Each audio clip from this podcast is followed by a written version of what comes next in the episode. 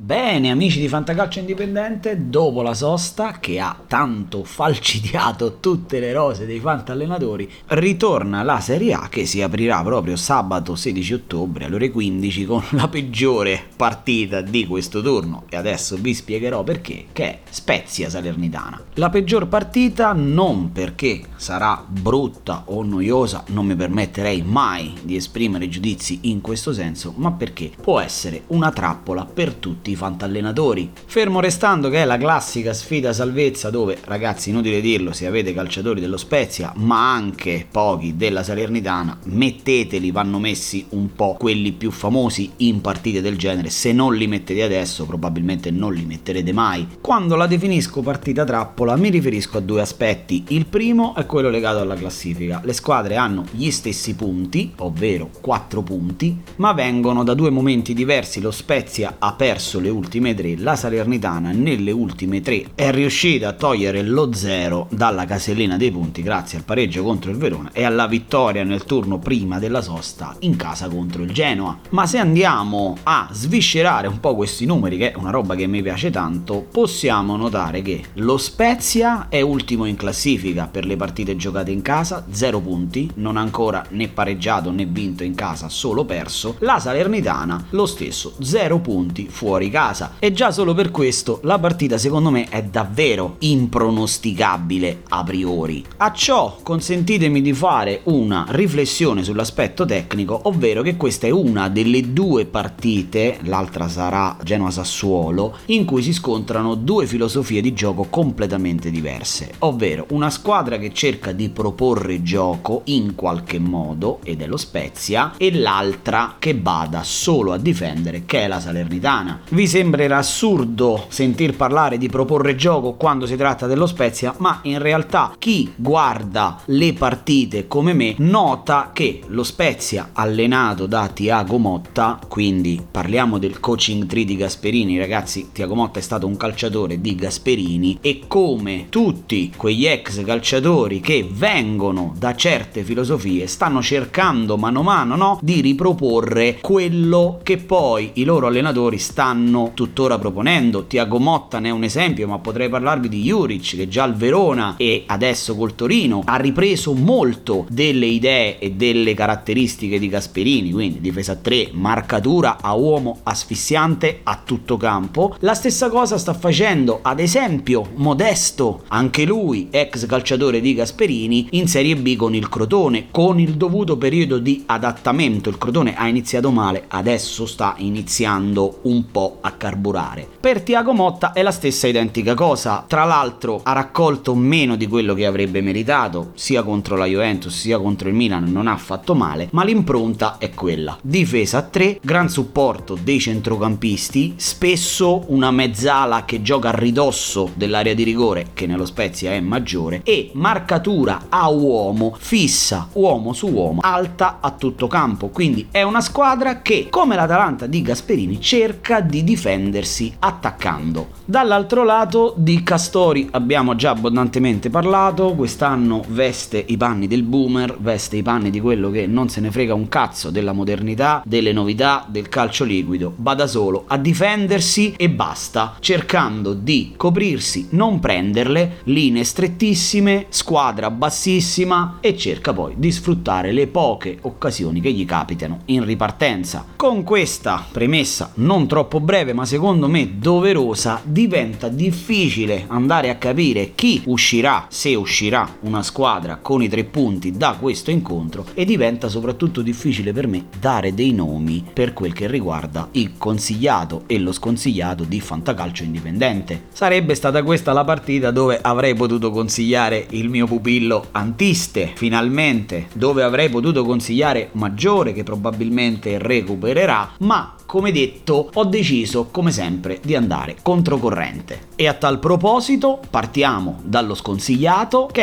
è il difensore centrale della Salernitana, Stefan Strandberg. Il norvegese fra l'altro viene da un assist nella partita che la sua Norvegia ha giocato e vinto contro il Montenegro nelle qualificazioni per i mondiali che si sono giocate questa settimana. Difensore molto di posizione che secondo me potrebbe soffrire gli spunti dei 3 più 1, la davanti dello Spezia. Il calciatore consigliato gioca anche lui nella Salernitana ed è Simi. Volevo consigliare un attaccante della Salernitana, mi sarebbe piaciuto consigliare Bonazzoli, ma non si sa se giocherà. Juric ha segnato già lo scorso turno nella vittoria contro il Genoa. Ho scelto Simi perché la Salernitana ha bisogno dei suoi gol, ma questa è retorica, ma perché lui ha già segnato sul campo dello Spezia l'anno scorso nella partita che il Crotone perse per 3-2 in rimonta con gol all'89esimo di Maggiore e al 93esimo di Erlich. Fu una partita che ricordo ancora benissimo. Quindi ragazzi, teniamo fuori Strandberg, mettiamo dentro Simi. Perdonatemi la lunghezza dedicata a Spezia Salernitana, ma a me la tattica piace troppo e quindi era per me doveroso fare tante premesse e tante precisazioni.